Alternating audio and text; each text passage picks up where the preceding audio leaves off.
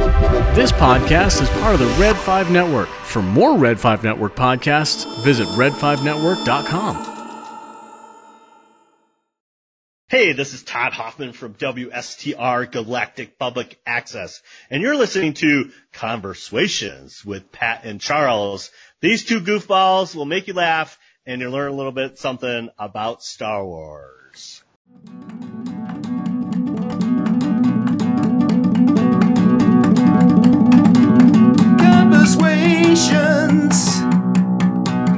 A translation to a Star Wars nation. It's a celebration.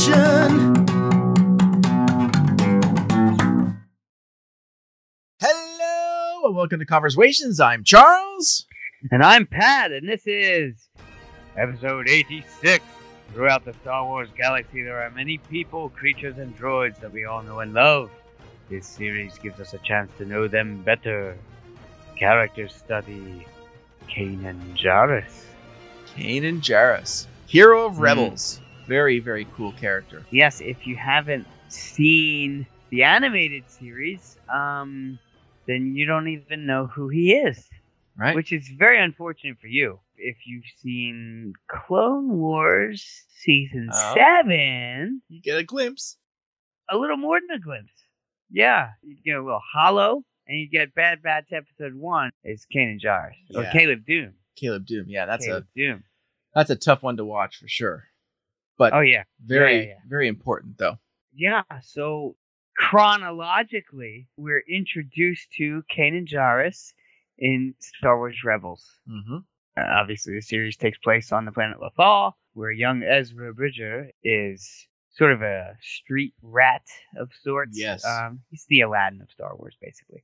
um, and he is just trying to make his way through the galaxy, and he comes across some rebels that are causing some trouble for the local garrison of of Imperials. And he figures they're taking something from the Imperials that must be worth something, so he takes it from them.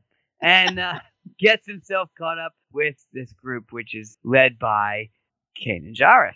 Yeah, and Hera equally. I mean, they're two Yeah, very strong characters. She's but kind of uh, she's more the uh, eye in the sky, and he's more the uh, the groundwork. foot, you know? foot shoulder. Yeah. My introduction to the series, of course, thanks to you, is after I think what within seconds of finishing the Clone Wars. Congratulations! Now go watch Rebels. yeah, you're like, I finished watching the animated series. I'm like, how was Rebels? You're like, uh, like, well, get back in there, buddy. Don't come out till it's finished. Good job. You're halfway there. Um, Did you? No, you started watching Rebels after it was finished, or was it still airing when you watched? it was still airing because the uh, season four hadn't uh, aired yet, so I started back at Okay. season one. Yeah, Right, right, right. So Yeah. you had started before the show ended. correct. Okay. So after my quote unquote aversion to animated Star Wars, Yeah. which was based on Clone Wars and like look and feel, and then having watched it and getting the lore, I was much more open to Rebels. And immediately, what you know, aside from the characters, it was the closeness to A New Hope. It was the the stormtroopers. It was the classic. uh, you mean time wise? time wise yeah timeline wise exactly it was Yeah. the classic look of the imperial officers it was all these different things that were very familiar from uh, new hope and at that point um, rogue one so it was a much easier transition into getting into this show and similarly with ahsoka ezra started off as somewhat of a little brash character and, and, and like you said Yeah. street rat and he wove his way into the ghost crew and immediately bonded with Kanan. And it's fascinating how quickly Kanan became such an important figure at you know many times reluctantly on Ezra's behalf, but ultimately was the biggest mover of Ezra's progression, not as just a character, but as a Jedi and a Force user. Their dynamic was so interesting and how much they both grew from each other's interactions was Yeah. one of the most phenomenal parts of Star Wars, in my opinion. In the movies, in the animated series, in the books, There's a very good reason that, that they gravitated towards each other. Obviously, as you find out relatively quickly in the series, Kanan Jarrus is not only force sensitive, but uh, was a former Jedi. Mm-hmm. So basically, he takes Ezra under his wing because he recognizes that Ezra is force sensitive as well. Yeah. It's interesting because, you know, when you're first introduced to him, he's part of this ghost crew. The ghost is their ship. I think part of why you gravitated towards this series so quickly as well is there's so much McQuarrie influence Oh, that's true. Very true. on the series. A- And us both being fans of his concept stuff, like so much stuff is basically plucked from his concept drawings. Their ship, the Ghost, is um, somewhat falcon like in the fact that it's kind of like a strange shape, Yep. but very cool. Also built on Corellia, so it's got that same sort of feel Yep. to it Mm-hmm. so basically we're introduced to Kanan as this sort of almost brash, you know, leader of this rebel cell, and uh, somewhat reckless, but intelligent, and of course, occasionally using the Force um, to meet his means and his goals. So he's got this objectives that are for the rebels, but then now he's also kind of mentoring this young. Uh, Lothal force sensitive guy. So that kind of changes some of his focus as well, which helps to mature him and have him take more deliberate thought before doing some of the things that he would otherwise just jump into. Totally. And now he's got this mentee that he has to look out for. And not only does he have to make sure that he's around to keep him safe and keep him learning, but um, he doesn't want to show him that bad example either. Totally. Because, as you said, timeline wise, well, sorry, chronologically, we see Kanan as a grown man and he's part of the Ghost Crew. But timeline wise, we, like you said, we saw him in uh, season seven of Clone Wars, and then we see his master, Depa Dep- Billaba. Depa Blaba. She's taken down during Order 66 on a mission on a planet. And he's then, he does, obviously, he makes it away. And the Bad Batch, who are involved with them quite intimately, they let him go. And so from that point on, until we see him in Rebels, we're not quite clear, uh, at least uh, animation wise. There's a book that you've read that you'll be able to enlighten us with uh, some of the backstory to what happens to him there. But he's at that point a Jedi Force user on his own, and he's like, sort of making his own way. And he meets Hera at some point, and of course, it becomes part of the Ghost Crew. But like you said, suddenly now he's got another Force user under his wing. It transforms him, or at least starts to transform him. I mean, if you look at, you know, Kenobi's view of the uh, uh, most uncivilized weapon, the blaster, he's very good at using that because he's trying to hide his Jedi power, and of Right. course his lightsaber, which he has on him, just in various pieces on his belt. But Right. uh, it's more Which of a great. I love it. yeah, and it's more of a way of protecting himself because he knows the Jedi are being hunted. He has to be safe and be very careful of how he displays his power because that'll immediately attract all the wrong attention. And now he's got a pupil that he now has to try and train to bring forward uh, not just his power, but also potentially raise Ezra as a new ally within the Rebel cell and take use of his force ability. Yeah, and it's interesting because his story jumps around so much.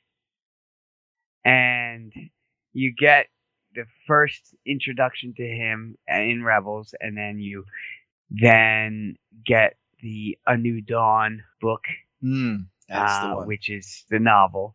And then there's Kanan the Last Padawan comic, Ah, and so A New Dawn uh, takes place when he's about 22 years old, and Kanan the Last Padawan is, you know, when he's a Padawan, which goes right up to a little bit before Order 66.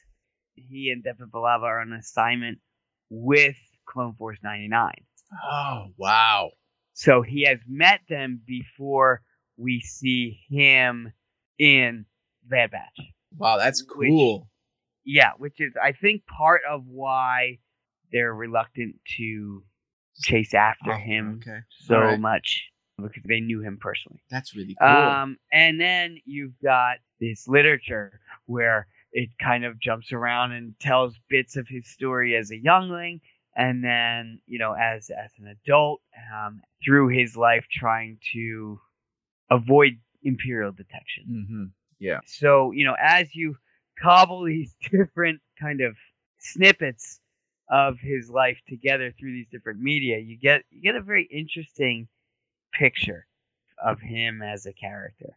Very very intelligent. The opening scene of A New Dawn is a lecture given by Obi-Wan Kenobi Cool. to the younglings. And, you know, basically he's detailing a new central security station and the Jedi recall signal.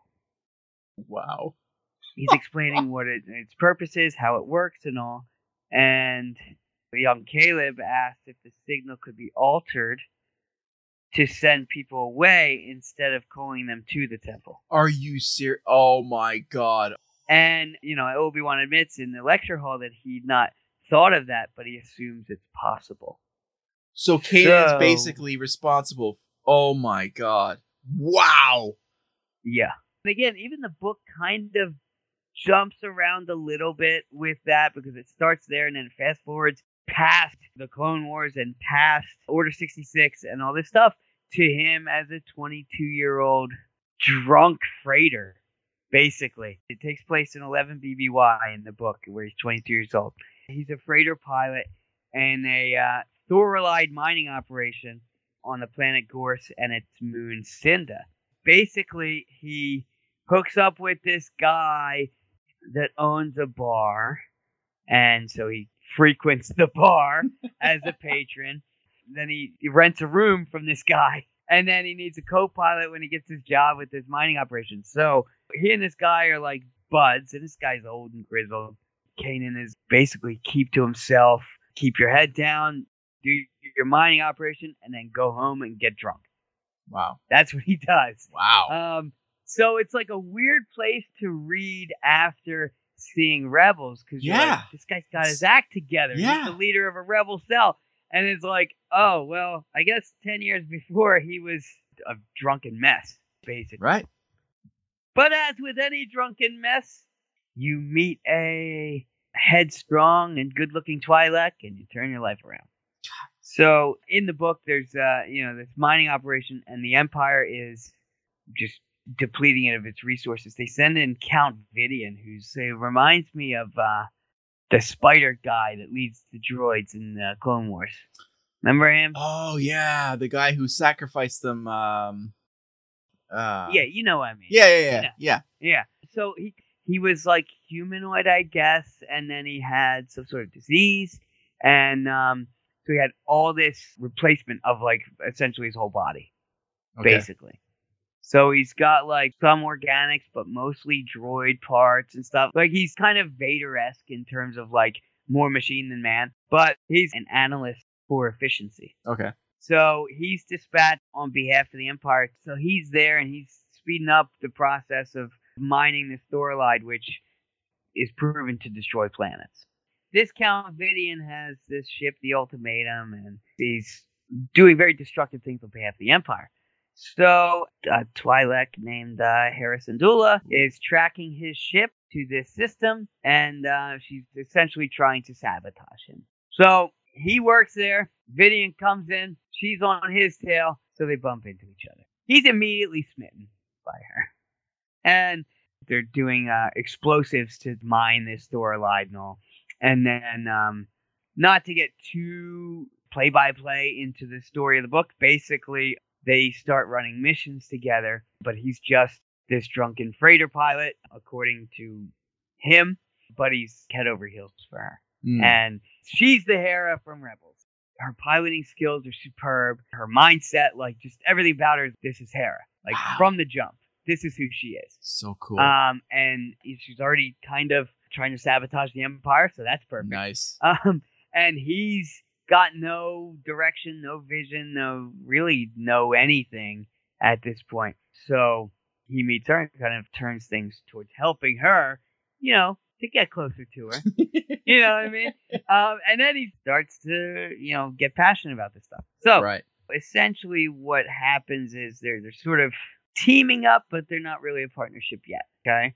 hmm So they're working together, and there's an explosion that causes a catwalk to fall above them. That's essentially going to kill them, and he suspends it instinctively. Ooh. and Wow. she sees it, and that of course reveals him as as a Jedi.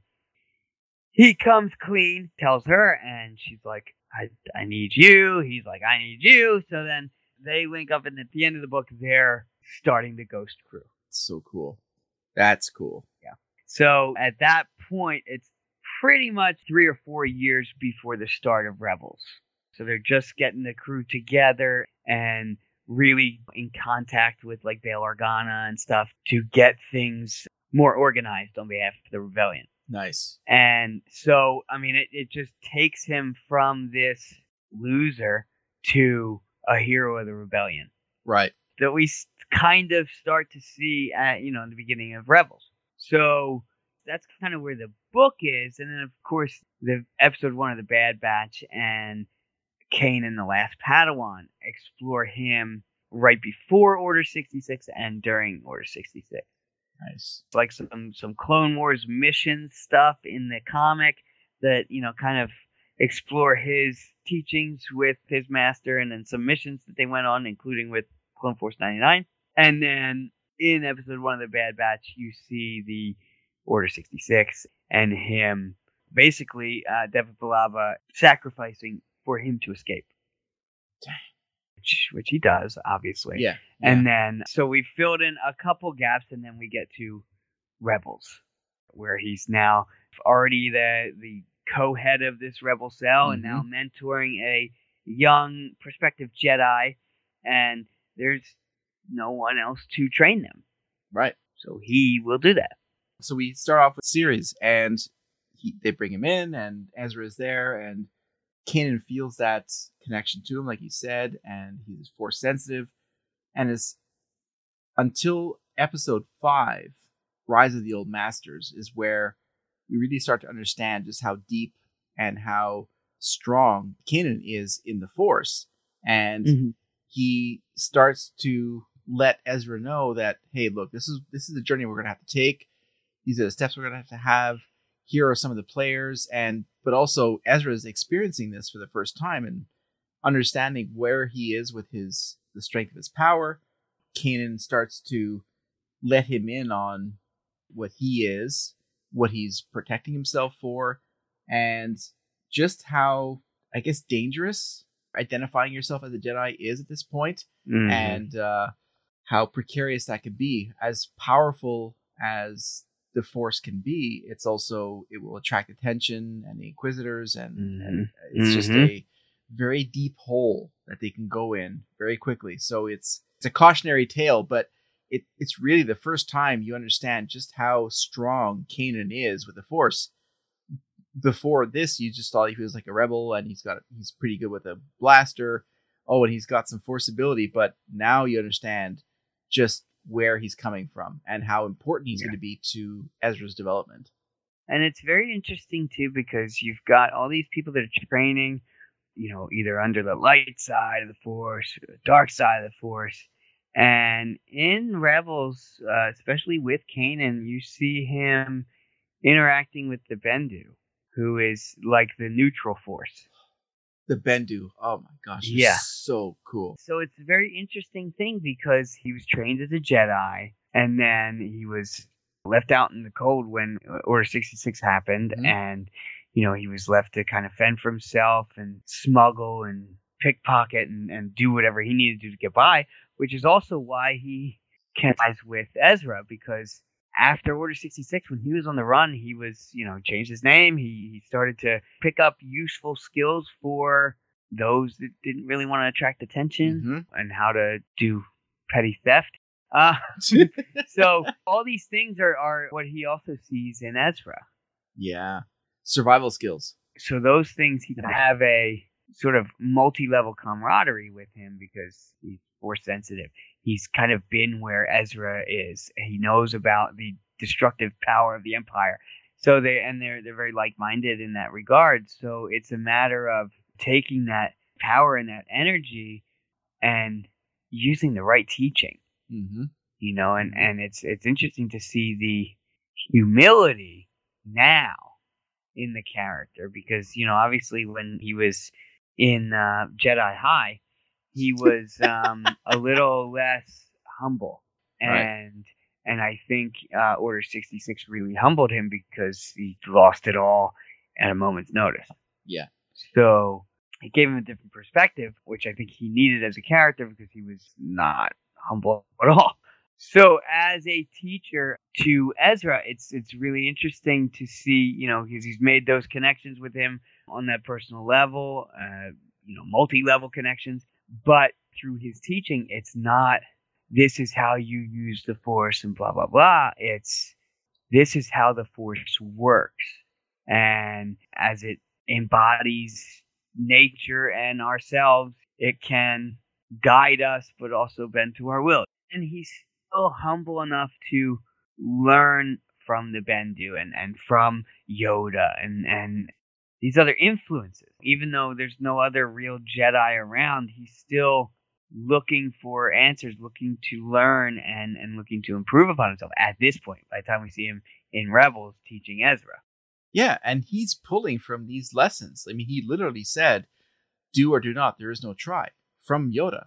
So he heard that before Luke even heard it. Yoda is imparting this on the Padawans. Can't remember it's that prob- probably on like the fourth slot. exactly. Jedi training slide four. Do or do not. There is right, no try. exactly. Yeah, Explain. I will. Like, What just this so- means. on the test this will be. It's like a fill in the blank. Do or do not. There is no uh, Blank. uh, Try. no, do. uh, uh, try, paint. try, yes. So Maybe.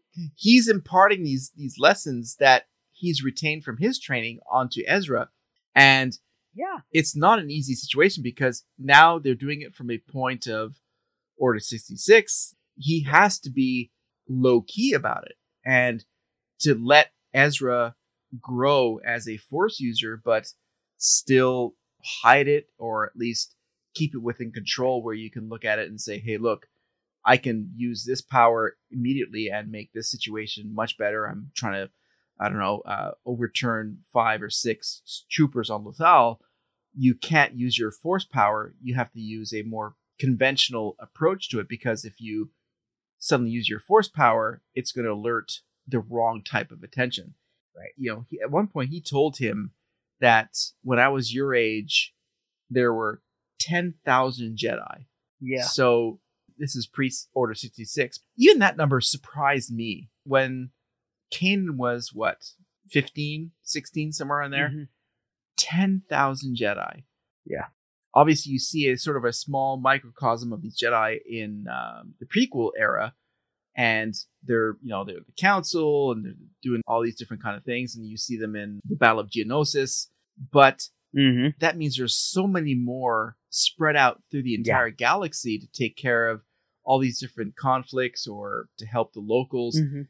That is crazy to think that they were all erased within Order 66. That, Well, and that's the need for the Inquisitors. Ah. because Hmm. you're not going to have a 100% success rate off the bat. Hmm. You're going to take out a, a large amount of them. I would say 70 to 80% right off the jump. Okay? because of the Clone Wars and the Clone Association. Okay. Exactly. They All right. have the clones with Right. their Jedi generals, and they're 30 to 1 or 40 to 1, whatever the case may be. Um, to have that surprise attack on most of them would be very effective.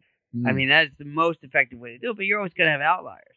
You know, when you're talking about a 100 and you got an 80% success rate, you got 20. Mhm. Okay, you're talking about a thousand, you got two hundred. Ten thousand, you got two thousand. Okay, Yeah. so if you've got ten thousand Jedi and you're wiping out eighty percent, you still have two thousand. Which, if they communicate effectively, they could band together and because Mm-hmm. a real threat to the Empire because they're the only ones that know about the betrayal of the Empire. Right. Everyone else thinks that it was the Jedi's fault. So you've got these threats to the Empire that need to be extinguished.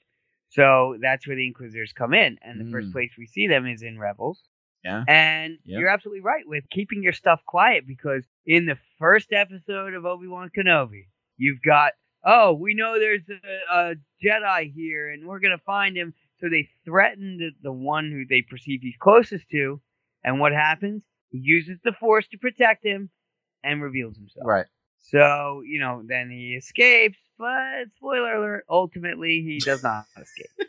so, and that's the thing is then you need this Imperial cleanup crew to hunt down and eliminate this threat to the Empire. And so you see it in Rebels, it's in Kenobi, it's in um, yeah, Fallen Order. Um, so to teach him, yeah, you need to learn this stuff, but we got to keep this on the down low because they're sending out probe droids everywhere looking for Kenobi and Kenobi. Yeah. It's conceivable that they have probe droids all throughout the galaxy. Yeah. Like they were saying in the square in Kenobi, like we'll pay you to uh to point out the Jedi Right. if you Right. see them. So people are now being paid to rat on people that are force sensitive. So, you know, it's not just, oh, there's no stormtroopers around. Let's wave our lightsabers around. It's like that neighbor might get 50 credits for making a comm call to the Empire. Or broadcasting a message of hope to the entire galaxy that then alerts the rebel cells that, hey, listen, we're organizing something that's way bigger than what you may think it is. On one side, it gives hope to people who are going against the Empire, but also then alerts the Empire. Ooh, something's going on on Lothal. We got to go down here and squash it because that was kind of loud. And that's exactly the thing is, you know, you've taken all the wind out of the Jedi and, and out of most of the rebels' sails because anyone that's foolish enough to think that any order is good order are, are Empire is sympathists. But then you've got people that feel betrayed by the Jedi. Like, oh, here's Mhm. the Empire and the Jedi have, Yeah. have tried to kill the Chancellor and all that. You know, so there's there's Propaganda. all sorts of Yeah. rumors, and, and no one really knows what's going on because the Empire won't tell them.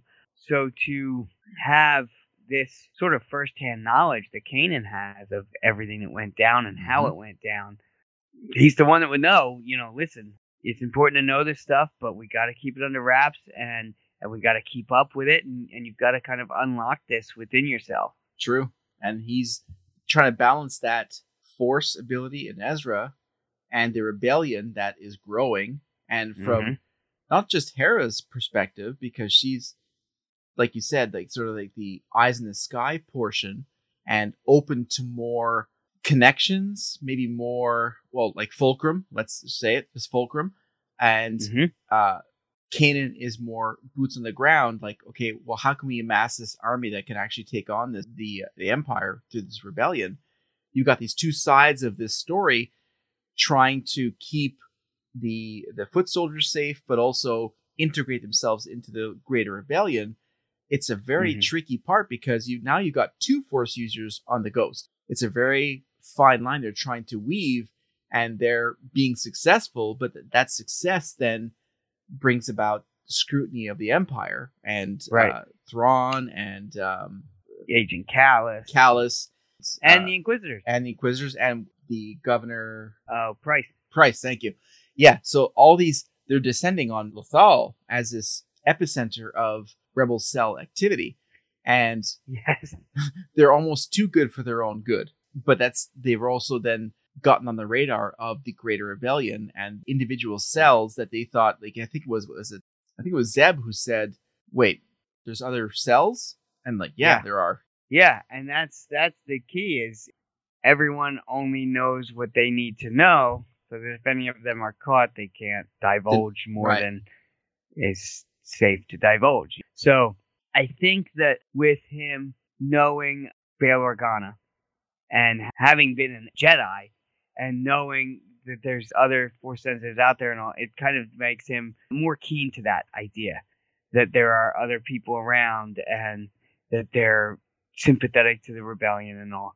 And that here we are. You know, we're we're all doing our part, but it's all kind of interconnected. Yeah. We're going to take a quick break here, and we'll be right back.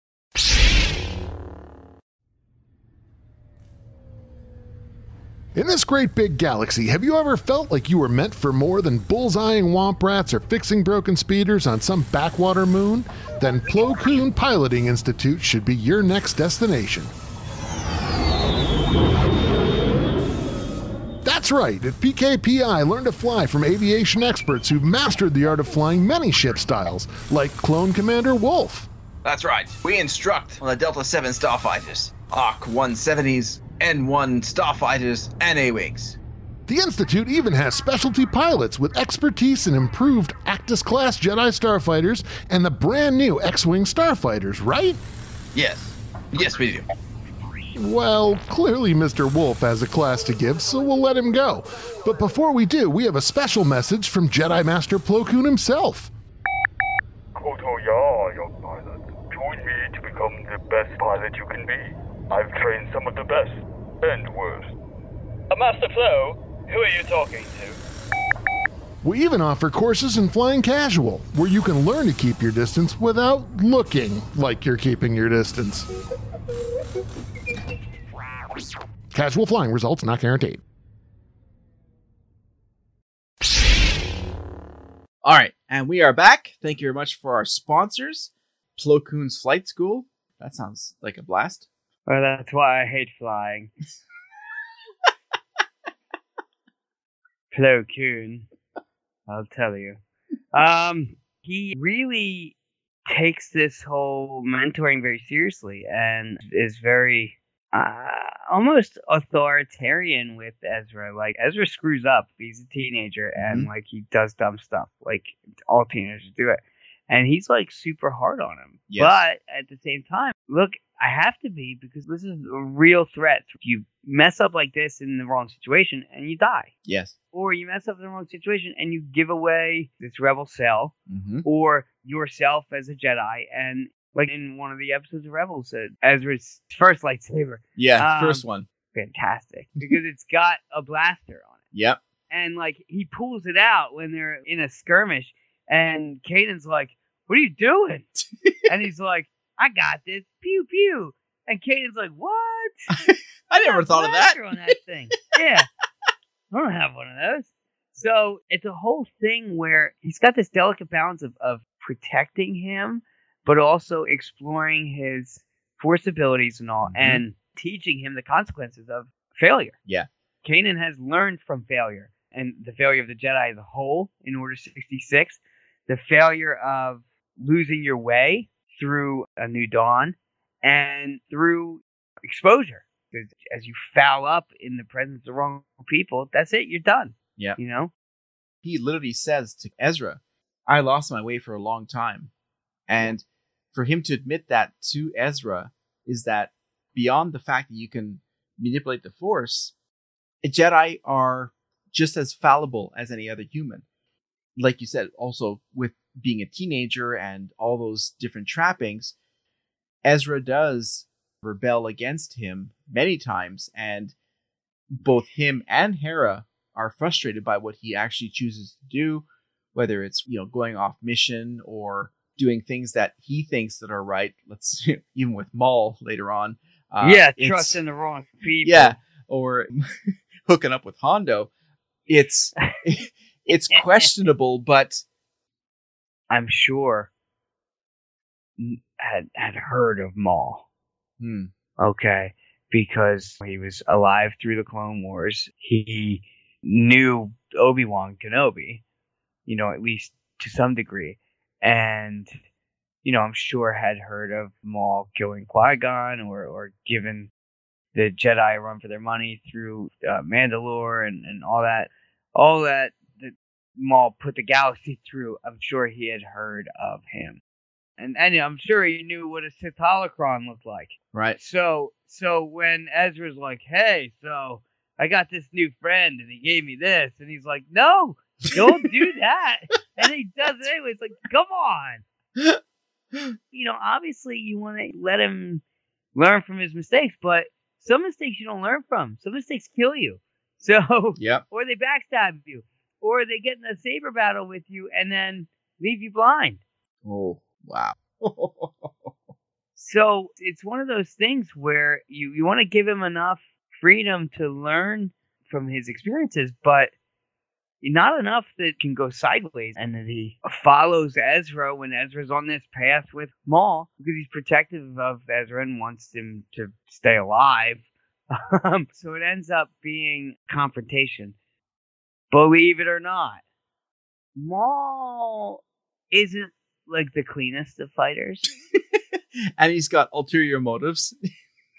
yeah. So like, believe it or not, he cheats from time to time. Uh huh. Uh-huh. Um, and absolutely cheated in his battle with Kanan, and really like almost kills him. yes. Like lightsaber to the face. Another inch closer would have been Yep. done.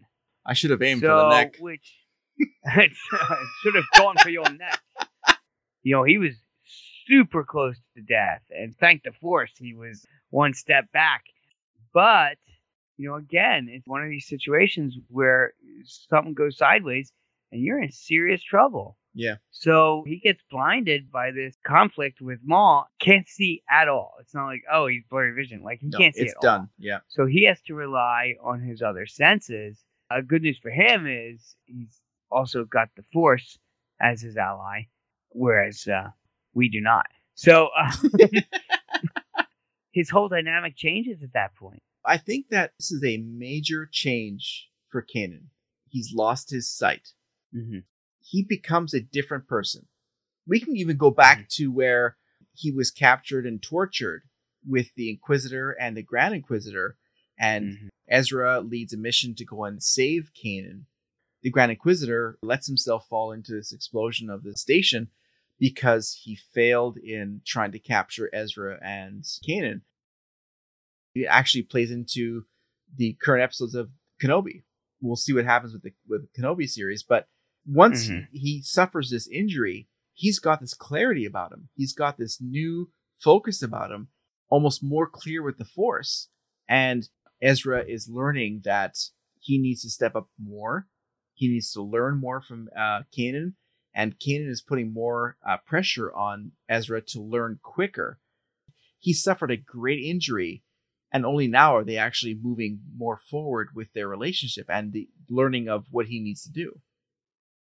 Yeah, well, you know, you think about the situations that they're in on the daily, where they're constantly trying to evade the Empire, yet make progress with trying to bring the Empire down. So you have to get close enough to them to expose their secrets or to damage or injure them, but far enough away that you're not discovered. And it's a delicate balance with that. Add to that the fact that he can't see. Mm-hmm. He, on paper, becomes a liability Right. because you can't see your enemy coming. You there's- there's so much deficits that you now have that you can't see. So at that point, it's like, how much time do I have before I'm discovered? I'm caught or I'm killed. So all of this knowledge that I have, firsthand knowledge from Jedi school on Coruscant, that you will not get anywhere else. Mm. You know, Mm. you read an ancient text. Okay, that's you're reading a book. Great. Um, but I've learned from Jedi masters firsthand, and you need to learn this stuff too. Yeah. So it's kind of a oh, we'll just keep our heads down and we'll figure it out. But now it's I don't know how long it'll be till I get in another situation where I might not make it out of it. Mm. So I need to pass on this information to you, like stat. Yeah. And then coming in with the Bendu and learning from him, there is good that happens, there's bad that happens. The Force itself is not good or bad. To put it in perspective with beings, the Force is the Force. It's how you use it that determines its goodness or badness Mm-hmm. You need to also be mindful of that and respectful of that. And and so then, you know, Kanan kind of learns that and passes that on as well. And in an attempt to kind of center and ground Ezra with the fundamentals of the force. Yeah, because the Bendu brought up to Kanan that look, there's the dark side and the, and the light side. As the Bendu, we're agnostic to both sides. You've Mhm. got your own two sides going. You've got an example of Maul, who's going to take the dark side. You've got Kanan, who's uh, going to take the light side. Once we go through that, the Holocrons of Fate episode where he visits the Bendu, Maul sort of lures Ezra into Mhm. this, this situation, and then Ezra uh, falls in line with Maul, basically almost as his Yeah. apprentice. Kanan's ejected outs- outside of the ship, and we see this literally a year before the Last Jedi. You've got Mhm. Kanan who's floating through space and uses the Force to keep himself alive, therefore giving weight to the Leia scene as opposed to Mary Poppins. No, it's actually canon a year Oh, yeah. before. He pulls him in. He's got this conflict that look, I've got this Padawan who's very easily distracted and being pulled in by the dark side. he had closed off almost entirely in his early 20s and then kind of ease back into it but of course he's not able to do it out in the open in public with the empire so Mhm. so it's just kind of like he's on that fine line but now you know he, he no longer really has that choice because he has to rely on the force to be mindful of his surroundings and to really know what's going to keep him safe or, or keep him guided on the right path he needs to be constantly connected to that Yes. and so I think now he is, and it's giving him sort of more clarity, but then also a different purpose. Okay, you know, yeah, he's still doing the rebels spell leadership thing, but he's also, yeah, we got to take down the empire, but we also have to preserve the good. And it's tough because Ezra is on his own path. Oh my gosh. Ugh. Kanan is Yes. trying to guide him, and Maul is pulling him. I mean, the, the Twin Suns episode where Ezra goes off and leads Maul to Obi Wan and the, Oh my their, gosh. their ultimate confrontation. Um, but Mhm. realizes he was played. He comes back to the Ghost Crew and he sort of reintegrates. But then Mhm. we come to uh, the Jedi Knight episode Mm. the Lothwolves bring a message to Kanan, and there's almost a serenity about him. He changes his appearance, he shaves Yeah. his beard, and it's Cuts a very hair. Ugh. yeah. it's a very it's unsettling because it's as if he has an awakening of what he knows what's coming.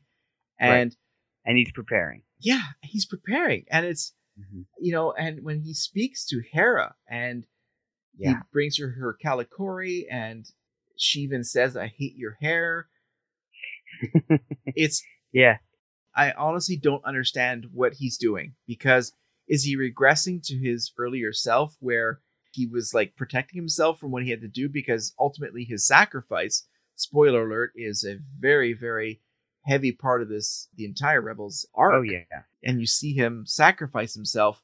It's uh it's hard to understand, but it's also heartwarming because he saves the entire ghost crew. Yeah, I mean that's that's uh, ultimately why he did it because if he hadn't done that, they all would have been engulfed in flames, Yes. Right. and they all would have perished. Um, oh yeah, he gives himself into the force. It's as if the Lothwolves, and even uh, one of the Lothwolves calls himself Dume. yeah, Says, Here, here's your path. This is what's going to happen, and it's biblical in one sense. It's also sacrificial in another, and he sets Ezra on his path. He sets um, Sabine, Sabine. They all have their own perspectives. and even Zeb and and Kallus true. kind of Very on their true. path too. I think he's established a connection between the living and the cosmic force. Hmm. and is not only able to communicate with these Loth wolves, but also I think there's a part of his essence that came to him through that wolf and then merged with it once he became part of the cosmic force. Hmm. So then when Ezra sees that wolf later on, it's it's a connection Yes. with Kanan. Right. Ooh. Wow. Okay. Yeah. All right. All right. He's a special guy for sure. He is. And I think that that Dume is primal version of Caleb Dume, the purest essence of his contribution to the Force. When I was watching the episode, I was trying to see if there's any sort of visual cues to the Loth Wolves, but also that final massive Loth Wolf. The the markings on the um, Yeah. forehead of Okay. the wolf Yes. are the same as Kanan has on the blinder mask. So There's there that. is there is definitely that symbolism there as well, which Wow. you know alludes to even like uh, some reincarnation properties. Mm-hmm. If you're intermingling the cosmic and living forces, then some possession aspects, maybe you know, like there, Yeah. there's several things that could manifest based on that connection that he's made. Spiritual. Wow. Dang. Mm-hmm. Jesus. I don't think it's by mistake that Ezra has an attachment to, especially that alpha wolf, right. because because he had that connection with with Kanan, Right. Wow. Uh, Pryce erroneously blows up the fuel depot, which of course takes Kanan, but he had that piece about him. He knew that was coming. That was like Right. predetermined. He knew that was part of his story and Mhm. his uh, fate, and that led to ultimately the uh, rebel victory on Yeah. Lothal. So then you couple that with the teachings that he imparted Mhm. to Ezra and the legacy that he left with Hera, Mm. you know, Jacen there. Yes. And then of course the whatever that connection is with that Alpha Loth Wolf that he's still able to impart wisdom to Ezra. Similarly to how Obi-Wan did with Luke after he died. Ooh. Nice. So I don't know if at that point they hadn't established the manifestation of the Force Ghost yet. So they had to present to the living in a different way. Mm, You know, okay. like Yeah, through, yeah. through a you know possession of an animal or Mhm. something along those lines, um, to kind of bridge that gap until they were able to harness that power to just appear. Yeah. Uh, but I mean, it's the same effect where where he's able to still be there and to still guide him, you know, kind of crossing over into that physical realm. Wow. So there he is, Uh huh. Kanan Jarrus, uh, voiced by Freddie Prinze Jr. Mm-hmm. in Rebels. He's a big nerd too, which is awesome. um, yeah, so it'll be interesting to see what other impact he's had on Ezra by the time we see him again. Mm-hmm. We will see him again. Yeah. Let us know your thoughts. If you have any predictions where Kanan will show up, where there is a Force Ghost or is a Force voice, let us know on our various uh, options to communicate to us, whether it's Instagram, Twitter, or Facebook, or email. Uh, we'd love to know what you guys think. Mm-hmm. And where can they reach us? Online, Sweet. presumably. um, we're at uh, uh, conversations.com, facebook.com slash conversations, Twitter at swations, conversations on Instagram. We've Got our link tree with our shirt shop, our Red 5 network, and all our pals and, and goodies are up up uh, on the interwebs. So uh, Pals and goodies. our pals and goodies, yeah, for sure. Um, so that being said, I think um, the only way to end this in the only way that we can in a Kanan episode, and that's now I know there's something stronger than fear, far stronger, the Force.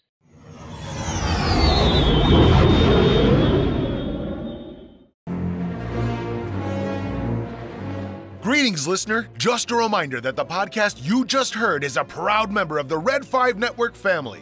Red5Network.com offers you a great variety of shows you'll be sure to love. So the next time you're itching for quality content, make sure you head over to Red5Network.com. You'll find this podcast along with a whole lot more. All wings report in. It's the Red 5 Network.